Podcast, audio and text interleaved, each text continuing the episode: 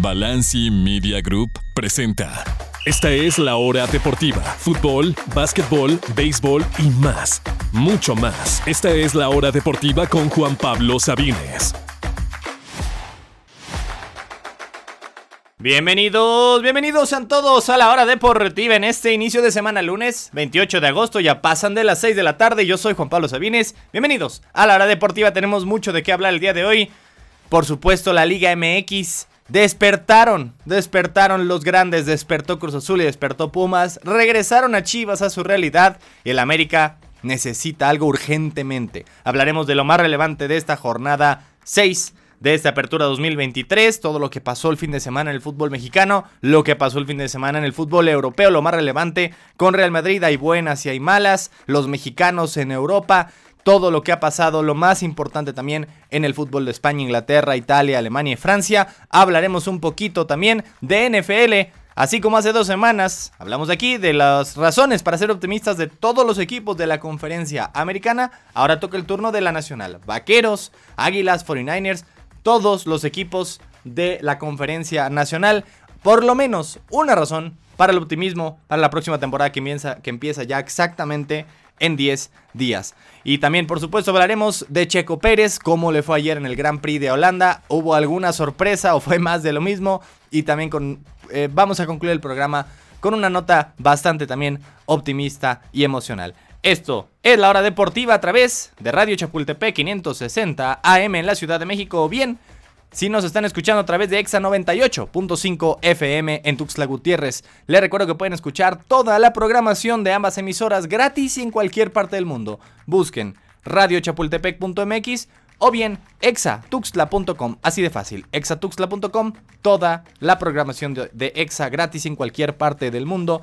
Los invito también a seguirnos, escucharnos a través de su plataforma de podcast favorita, llámese eh, Spotify, Google Podcast, Apple Podcast, como sea. Estamos en la hora deportiva, subimos algunas secciones, los invitamos también a seguirnos por ahí.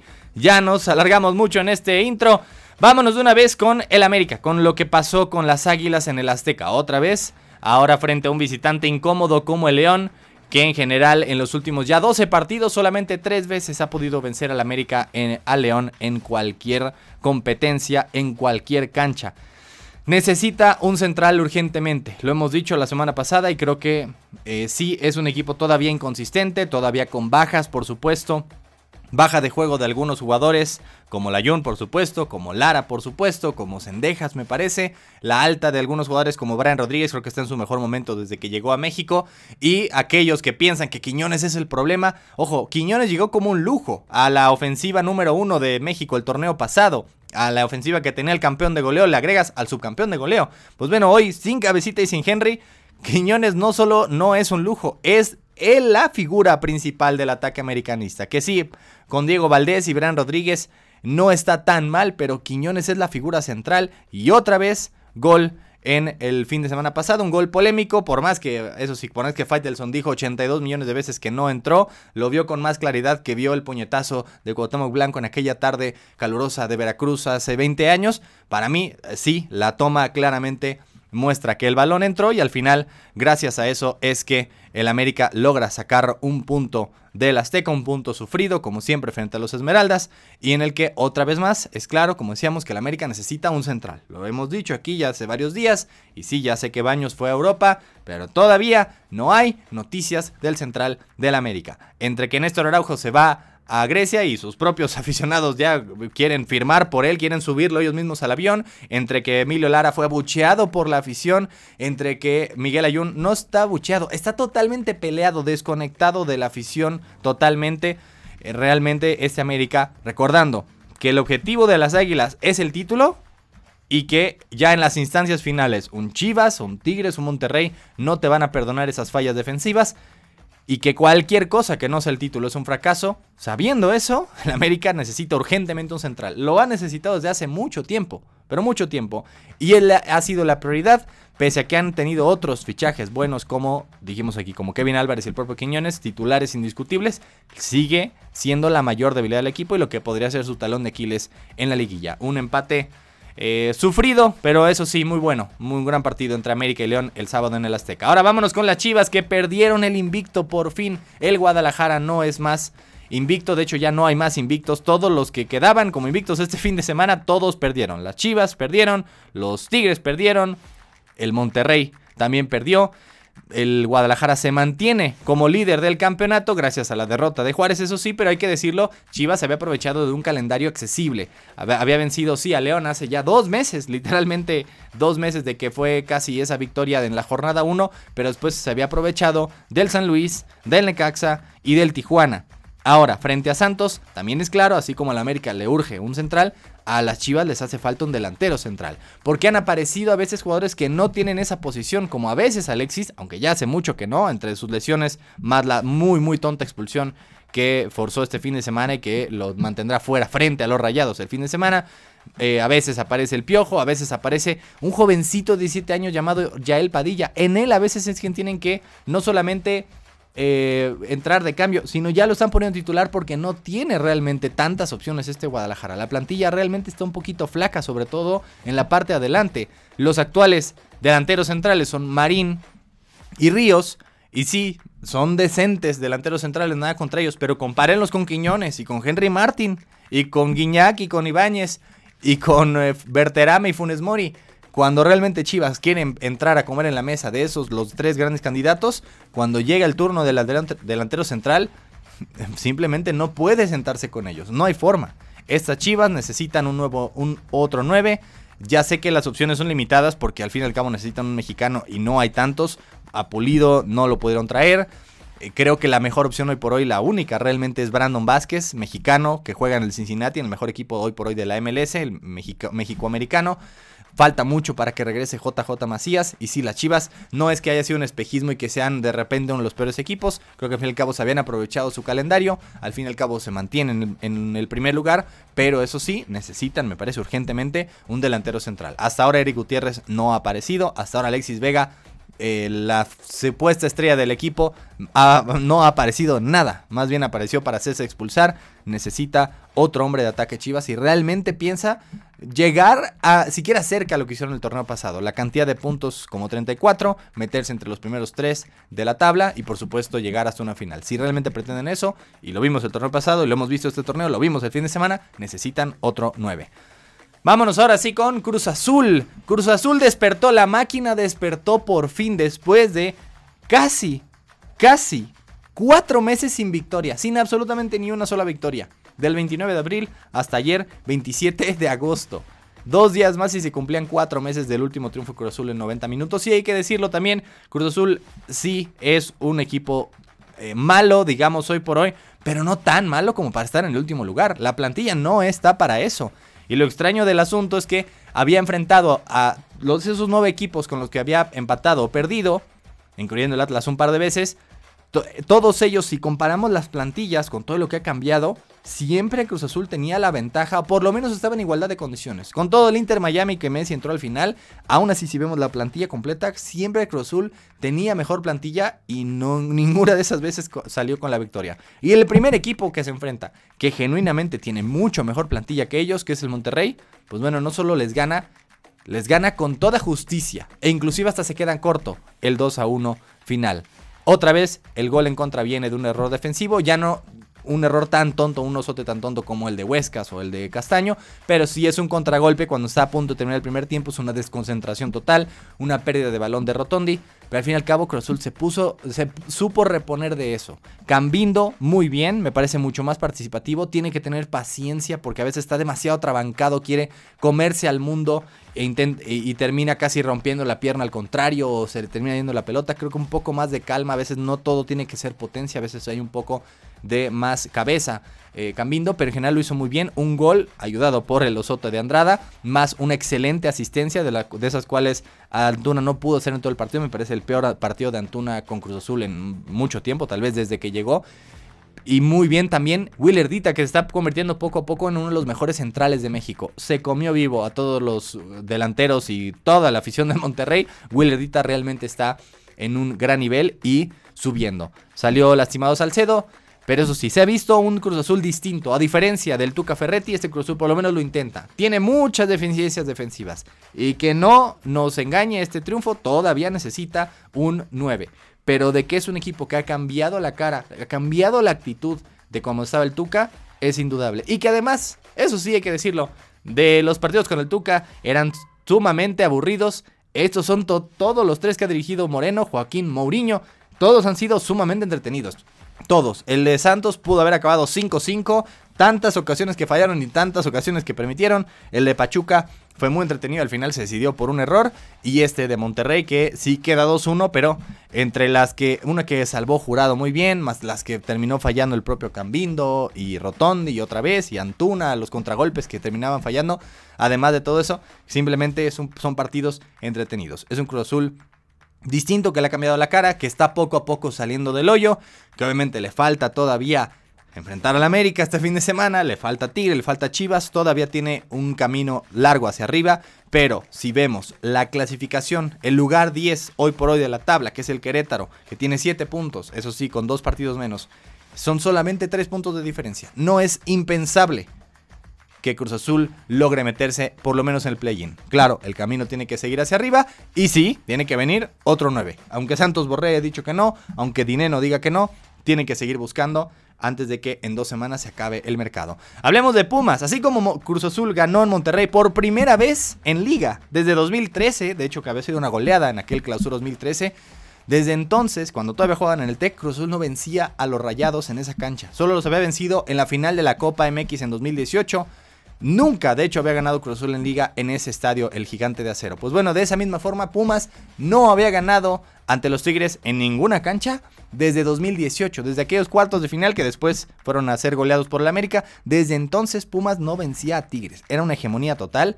Y sí, pese a que los goles de Pumas fueron eh, puntualmente por errores de Tigres, un osote de Nahuel Guzmán que, que, es tan bueno pero también tiene esos errores tan constantes y un penal muy tonto provocado por el propio Javier Aquino, muy claro eh, sobre César Huerta.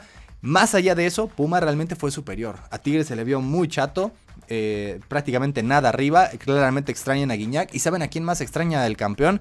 Al Diente López. El Diente López era el hombre importante de ataque de los Tigres. Sobre todo el hombre que eh, daba un poco más en, en los extremos. Y al final sin él con todo y que esté Quiñones, quien fue líder de goleo el año pasado eh, con el Pachuca, está irreconocible, irreconocible este ataque de los Tigres. Muy superior el equipo de Pumas, que de esto es capaz, es capaz de ser goleado por Juárez, humillado por Juárez y también de ganarle al campeón en su cancha y con toda justicia. El gol de Tigres ya vino hasta los minutos finales, realmente fue un triunfo con toda justicia de los Pumas. Tanto Pumas sobre Tigres como Cruz Azul sobre Monterrey. Dos chilangos que no venían en su mejor momento ante equipos en el papel muy superiores y con racha muy superior sobre ellos. Bueno, por fin consiguen romper esa racha este fin de semana. Y ya por último, para acabar el tema de fútbol mexicano, no hay tanto tiempo. Simplemente decirla, me da mucha pena lo que está pasando con un club histórico como el Necaxa. Los rayos del Necaxa que han corrido a Rafael Dudamel es el hoy por hoy ya el último lugar tras los triunfos de Puebla, los triunfos de Cruz Azul, es el único equipo que no ha ganado en el torneo y el último lugar de la tabla con solo dos puntos en seis partidos. Han corrido a un técnico que me parece muy bueno, que lo seguimos en el fútbol sudamericano como Rafael Dudamel, el venezolano. Al final le dieron las gracias. Al momento se van a quedar a Mauri y Alberto Padilla para el partido contra León este fin de semana. Y es una pena realmente porque están además celebrando su centenario. Es el centenario del Necaxa. Y no solamente es que no vayan a conseguir un título, es que están dando pena. Son uno de los peores equipos de México. Y realmente, realmente me da pena por los amigos, mucha gente de mi generación que vio a esos Necaxas de los 90 y que son eh, fanáticos de este equipo. Y en general eh, me da pena por un club tan histórico que está pasando por momentos tan penosos. Y no es reciente, ya son varios años. Qué pena por el Necaxa. Vamos, ya ahora sí, una pausa. Continuamos con más aquí en la hora deportiva, no se retire. Continúa la acción en la hora deportiva con Juan Pablo Sabines. Estamos de regreso en la hora deportiva en este inicio de semana. No perdamos más tiempo porque hay mucho de qué hablar sobre el repaso del fútbol europeo. No hay más tiempo que perder. Comencemos con el Madrid. Buenas y malas. La buena. Siguen ganando. Sigue de super líder. Sigue con paso perfecto. Y sigue marcando Jude Bellingham ahora ya en los minutos finales para el triunfo sufrido 1-0 al Madrid. La mala es que Vinicius Jr. se lesiona y estará fuera y el Madrid no tiene opciones de ataque, a menos que haga algo en los próximos días, pero se quedarán con Joselo y con Rodrigo nada más por los próximos de 2 a 3 meses. Mientras, el partido del fin de semana, el mejor partido fue Barcelona 4, Villarreal 3. Fue un partido lleno de volteretas, de golazos. Y ah, también hay buenas y malas para el Barcelona. La mala es que Lewandowski me parece sigue en un nivel bajo. Sí, mete un gol, pero un gol que era infallable. En general no ha, no aparecido como se esperaba la, semana, la temporada pasada del goleador polaco. Mientras que la buena es la aparición del jovencito Lamine Yamal.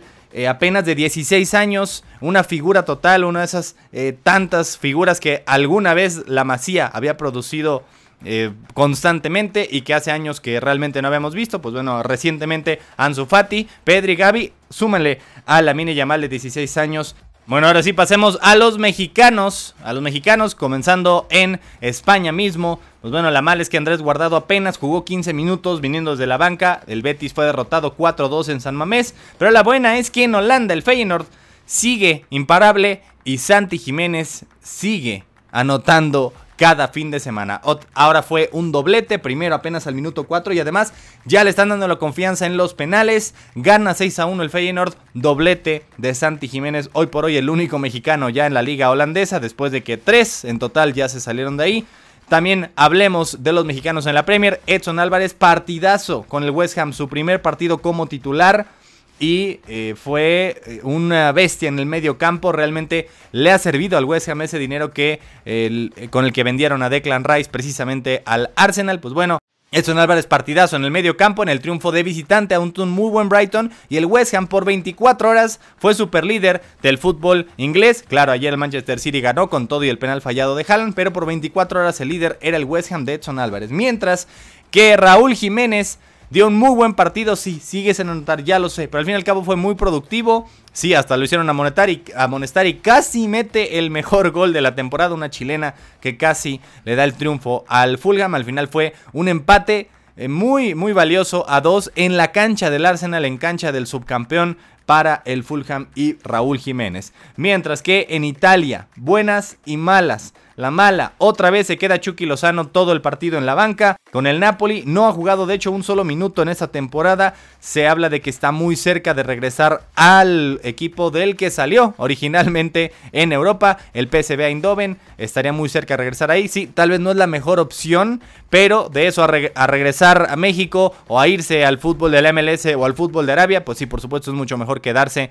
en Europa, aún si es regresando a donde ya estaba, regresando a una liga eh, no tan buena como la Italia y saliendo del campeón de Italia, pero al fin y al cabo no es tampoco la peor opción. Estamos a eh, unas horas de saber el futuro del Chucky Lozano. Las buenas, Johan Vázquez, sólido en el gran triunfo del Genoa en casa de la Lazio, el subcampeón de Italia. Además de que lo usaron como lateral, una nueva posición, lateral izquierdo, a ver si eh, Jimmy Lozano no termina usándolo también así eventualmente con la selección mexicana, pero Johan Vázquez como lateral, titular, manteniendo el cero ante Inmóvil y compañía, y un gol de Mateo Retegui, aquí lo dijimos la semana pasada, ojo con Mateo Retegui, el argentino-italiano que acaba de llegar al Genoa de recién ascendidos a ganarle al subcampeón en su propia casa. Mientras que por último Ochoa hoy mismo jugó otro gran partido, en el empate a uno ante el Udinese. Cinco atajadas en total. Gran inicio también de Ochoa en esta serie. Eso fue el fin de semana, lo más relevante. No hay tiempo realmente para mucho más. Así que vamos a hacer una pausa musical. No se retire, seguimos aquí en la hora deportiva. Fútbol americano, touchdown, toda la acción de la NFL, aquí en la hora deportiva.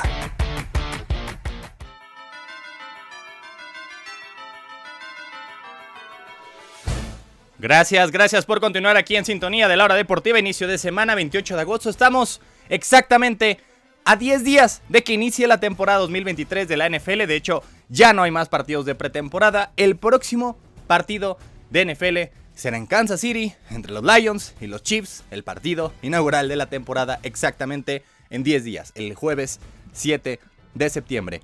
Y por eso mismo, es que, así como hace un par de semanas hicimos este ejercicio con la conferencia americana, los, las razones para el optimismo de cada uno de los equipos, ahora toco, toca el turno de la conferencia nacional. Los 16 equipos, ¿cuál es la razón para el optimismo para la próxima temporada? Es lunes, es difícil ser optimista, pero hay que serlo. Comencemos con tal vez el equipo más popular de todo el mundo, los Vaqueros de Dallas. Cuando hablamos de las mejores defensas de la liga, hablamos de San Francisco, de Filadelfia, de Baltimore, pero genuinamente creo que Dallas puede ser la defensa número uno de la liga. Además de que puede tener a mi favorito, al jugador defensivo del año en Micah Parsons. Dallas realmente, sí, hace un par de años tuvo la ofensiva, una de las mejores ofensivas de la liga. Este año es la defensiva su fortaleza. Y por supuesto, Dak Prescott fue líder en intercepciones el año pasado en la liga, pero de las 15 intercepciones, 6 de ellas, es decir, básicamente el 40%, dos terceras partes, fueron porque hubo un desvío. Es decir, no es que Dak Prescott no le atinara, eso evidentemente tiene que bajar, son accidentes y eso va a disminuir este año con un Dak Prescott. Además, ya esperamos saludable toda la temporada, más la mejor defensiva de toda la liga. Me parece que Dallas va a ser un muy buen equipo. Y a los que no quieran ver de regreso a Filadelfia o tal vez tengan dudas con el Mariscal de San Francisco en la Conferencia Nacional, pues bueno, el tercer mejor equipo de la división sin duda alguna son el equipo de América, los Vaqueros de Dallas. Vámonos con Filadelfia, las Águilas. Pues bueno, Simple y sencillamente son, estuvieron a nada de ganar el Super Bowl el año pasado y se mantienen como una de las mejores plantillas de toda la liga, incluso mejor, ya que han sumado a Jalen Carter, un gran talento que por problemas extra cancha cayó hasta ellos en la posición 9 y lo decidieron tomar. Esa defensiva es absolutamente dominante, fue la líder en capturas la temporada pasada, más de que Jalen Hurts cada año que ha jugado ha sido mucho mejor. El año pasado fue el segundo en el MVP. ¿Qué, podrá, ¿Qué tanto podrá avanzar esta temporada? Me parece que el cielo es el límite para Jalen Hurts, además de que es claramente el mejor mariscal de toda esa conferencia. Ojo con Filadelfia. Vámonos con los gigantes. Dos razones. Darren Waller, una excelente arma por aire que le hacía, le urgía a Daniel Jones, quien ya recibió un contrato y que aún así le pudieron traer una excelente arma proveniente de Las Vegas, son los mejores alas cerradas de toda la liga. Además de que el, el drama de Saquon Barkley se terminó. Parecía que al inicio de la temporada no iba a estar, que iba a hacer huelga, inclusive que iba a quedarse fuera toda la temporada. Al final hubo un acuerdo y eso que además de todo fue bastante bajo, bastante más bajo de lo que se pretendía o se, esperaba que iba a ser. Al final fue por un año, menos de 12 millones de dólares, realmente eh, bajo para lo que sacó Barkley, vale para esta franquicia. Así que por lo menos pudieron mantener sus piezas clave y agregaron a otra a la ofensiva como Darren Waller. Mientras que los comandantes de Washington no necesariamente es algo en la cancha y sí, es una, es una incógnita total qué tan bueno va a ser Sam Howell, qué tanto esa defensiva que en general ha sido de élite pueda mejorar este año. La cuestión con Washington es que toda la positividad, todo el optimismo se centra en que Dan Snyder no está, en que Satanás se ha ido de la capital de los Estados Unidos, el peor dueño, sin exagerar, el peor dueño en la historia de todo el deporte americano, ni siquiera de la NFL, ya se fue. Sí, se fue obviamente 6 mil millones de dólares más rico, pero al fin y al cabo se fue de Washington y es una nueva etapa, inclusive hasta podría volver a cambiar de nombre y de uniforme. Creo que ese optimismo no necesariamente está basado en algo que hayan hecho en la plantilla, sino en que el dueño tan terrible que tuvieron por básicamente todo el milenio, por 24 años, por fin ya no está. Vámonos con la división norte. Toca el turno de los Leones de Detroit. Pues bueno, por primera vez en más de 30 años son los favoritos a ganar la división. Las Vegas así los tiene.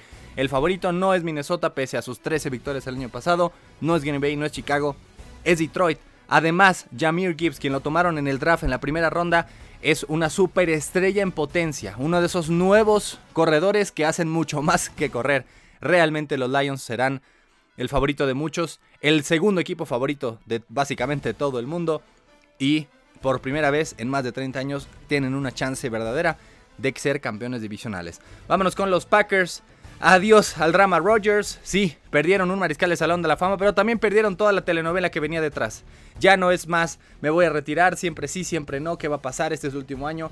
Ya no hay más. Drama Rogers, por fin le dieron vuelta a la página. Y al fin y al cabo hay que ver lo que tiene Jordan Love. Si es el mariscal del futuro o no, este año por fin se sabrá. Por fin habrá respuestas en Green Bay. Vámonos a Chicago.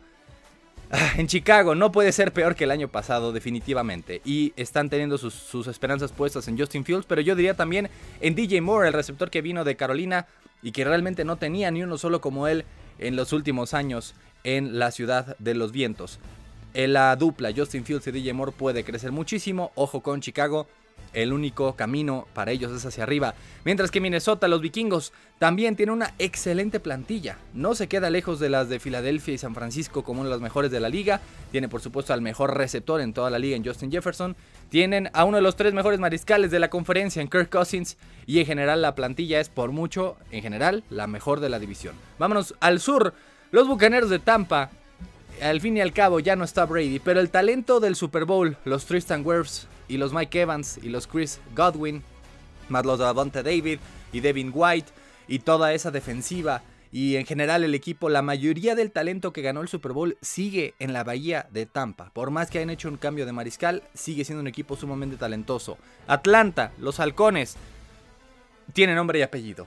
El optimismo para Atlanta se llama Villan y se apellida Robinson. Es así como decíamos Jamir Gibbs, pero el doble. Una superestrella en potencia.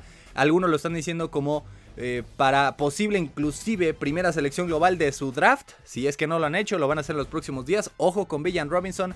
Va a ser una superestrella en Atlanta. Además, obviamente, saber qué es lo que tiene Desmond Reader. Pero toda la ofensiva pasará por las manos de Villan Robinson. Que es mucho más allá de un corredor. Es un prototipo del corredor moderno, es una super estrella en potencia que tiene los halcones en Villan Robinson. Vámonos a Nueva Orleans, los Saints. La defensiva será de élite. Se espera que ha sido de élite, ha sido decepcionante recientemente, pero sigue siendo en papel una de las mejores de la liga. Además de que por fin tienen algo de estabilidad en la posición de mariscal de campo. Derek Carr les proporciona eso. Ya no van a andar en el carrusel de Andy Dalton y James Winston y quién sabe qué más y Taysom Hill. No, por fin hay estabilidad. Derek Carr es un mariscal talentoso que también aparece en momentos importantes y él llega a la Bahía Nueva no necesita mucho realmente para mejorar el equipo. Mientras que las Panteras de Carolina tienen a Barry Young, obviamente el futuro de su franquicia, mariscal tomado en la primera selección global, confiaron tanto en él que subieron de la posición 9 a la 1 para tomarlo. Sobre todo, pero sobre todo, es Frank Reich, el nuevo coach del equipo, después de también años y años de inestabilidad con Matt Rule. Frank Reich es un genio ofensivo y llega a cambiar por completo la, la franquicia de Carolina que se quedó al fin y al cabo a una victoria de playoffs el año pasado, así que tampoco es como que hay mucho por mejorar y creo que lo van a hacer con Frank Reich. Vámonos por último a la división oeste, comenzando con San Francisco. Obviamente la ilusión es un año completo de Brock Purdy, no ha perdido todavía los, los juegos que ha iniciado y ha podido terminar con marca de 7 y 0 cuando no lo destruyan dentro de la cancha, como pasó en el, campeonato de conferencia. Además de que la plantilla, como decíamos, es increíble. La cantidad de jugadores ofensivos que tienen, que no, no le piden a Purdy hacer mucho. El caso de McCaffrey, el caso de Debo Samuel, el caso de George Kittle, es de Brandon Ayuk. Es realmente una franquicia que tiene todo para ser eh, su campeón en Super Bowl. La única duda es la posición de mariscal. Pues bueno, Purdy se pudo recuperar cuando no parecía. Ya es el mariscal titular. Ya no hay más drama que si será Darnold, que si será Lance. Ya lo mandaron a Dallas. Es Purdy el futuro. Por fin estará un año completo. Y por fin espera San Francisco tener un poco de estabilidad con una de las mejores plantillas, tanto del lado defensivo como ofensivo de toda la liga. Es Super Bowl o nada este año para los 49ers. Seattle, los Seahawks, los novatos del 2022, una excelente camada, obviamente tienen que dar un paso hacia adelante. Charles Cross, el tackle ofensivo, el corredor Kenneth Walker, inclusive podrían ir tras otro corredor eh, que siga libre en la agencia libre. El caso de los esquineros Kobe Bryant, otro Kobe Bryant por supuesto, y Tariq Woolen. Además de que este año agregan a Jackson Smith Nigba a la ofensiva, al receptor que junto con DK Metcalf será una de las mejores duplas de toda la liga. Realmente el camino es hacia arriba. No creo que este año cumplan todavía su potencial. Creo que todavía pronto, pronto los halcones marinos de Seattle volverán a ser contendientes. Los Rams de Los Ángeles, los carneros, de un año de Super Bowl a un año terrible, el peor campeón defensor de la liga, así se convirtieron en el 2022, pues bueno, este año cuando parecía que iban a dar vuelta a la página, es el último baile. Este año es el último baile de Matthew Stafford, de Cooper Cup, de Aaron Donald, inclusive hasta de Sean McVay. Ese equipo del Super Bowl, que era la mayoría de sus jugadores y la mayoría veteranos, pero decidieron una última vez intentar por todo. Eso es lo que se espera en la ciudad de Los Ángeles. Y por último, los Cardenales de Arizona. La verdad es que este año específicamente no hay mucha, mucho optimismo, hay que decirlo, y hay que decir la verdad también, el optimismo en Arizona también tiene nombre y apellido, pero ese llegaría hasta abril del 2024. Se trata de Caleb Williams, el mariscal de USC, que seguramente será la primera selección global. Claro, si decide obviamente ir a la NFL, podría todavía quedarse un año más. Lo más seguro es que sí decida irse a la NFL. Y lo más seguro es que Arizona tenga la posición global número uno. Así que, por más que este año sea malo en Arizona, realmente el objetivo es la posición número uno del draft y tiene nombre y apellido. Caleb Williams para los Cardenales. Y eso fue todo por este momento. Estamos a 10 días, 10 días nada más del regreso de la NFL. Eso sí, el miércoles haremos este ejercicio, pero del otro lado de la moneda. ¿Qué razón hay para el pesimismo, para las 16 franquicias de la Conferencia Nacional, cada vez más cerca al regreso de la NFL? Vamos a una pausa y continuamos aquí en la hora deportiva. La emoción de la Fórmula 1 en la hora deportiva. Gracias por continuar con nosotros y estamos a punto de concluir este primer programa de la semana, amigas y amigos. Concluyamos con otros temas aparte, por supuesto, del fútbol. Hablemos un poquito de Fórmula 1. Regresó, regresó la temporada de Fórmula 1 después de casi un mes de ausencia. Y bueno, ¿qué más es nuevo? Otra vez, Max Verstappen gana el Grand Prix, esta vez el de Holanda en su propio país. Y con eso llega a nueve consecutivos, empatando la marca histórica de Sebastián Vettel, quien llegó también a nueve seguidos hace 10 años. Y si, un, si logra ganar la siguiente, el siguiente Grand Prix en Italia, Max Verstappen estará ya en solitario como el más ganador de Grand Prix consecutivos. Hasta el momento ya empatado con Vettel en nueve de forma consecutiva. Es también su Grand Prix número 11 de la temporada cada vez más ya cerca del, del, campeonato. Sigue estando invicto Red Bull hasta el momento. Mientras que el mexicano Checo Pérez fue un fin de semana, un domingo en general, agridulce, digámoslo así. Quedó en la cuarta posición. Pensamos que podía haber sido más porque al mismo tiempo eh, fue la cuarta posición porque le penalizaron 5 puntos por eh, haber eh, sobrepasado por nada, por .8 kilómetros por hora el límite de velocidad en la segunda vuelta era 60 y él hizo 60.8, por eso lo penalizaron.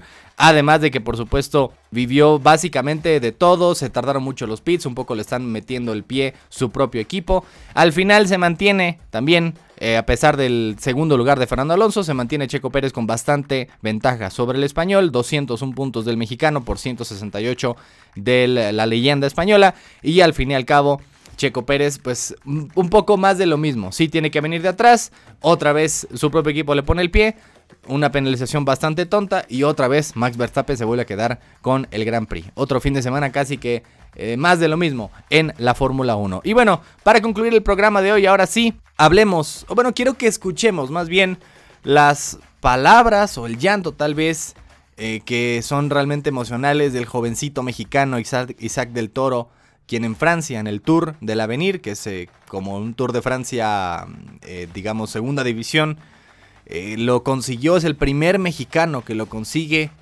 y llega hasta las lágrimas. Lo importante no es tanto lo que dice porque está hablando en inglés, no es necesariamente quiero que analicemos sus palabras, no, sino simplemente emocionarnos un poquito con el llanto de este mexicano que ha conseguido algo magnífico, algo que ningún otro mexicano había conseguido nunca, ganar el Tour del Avenir. Escuchemos a Isaac del Toro, el joven mexicano. I don't know what I want to say. It's this is unbelievable. Eight days ago, I don't know. This is more big than me. Yellow jersey, green jersey, white jersey, king of mountain. It's historical.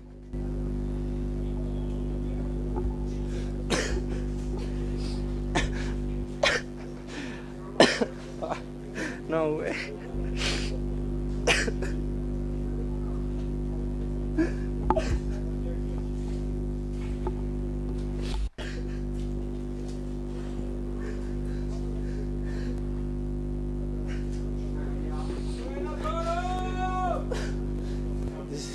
Much too much.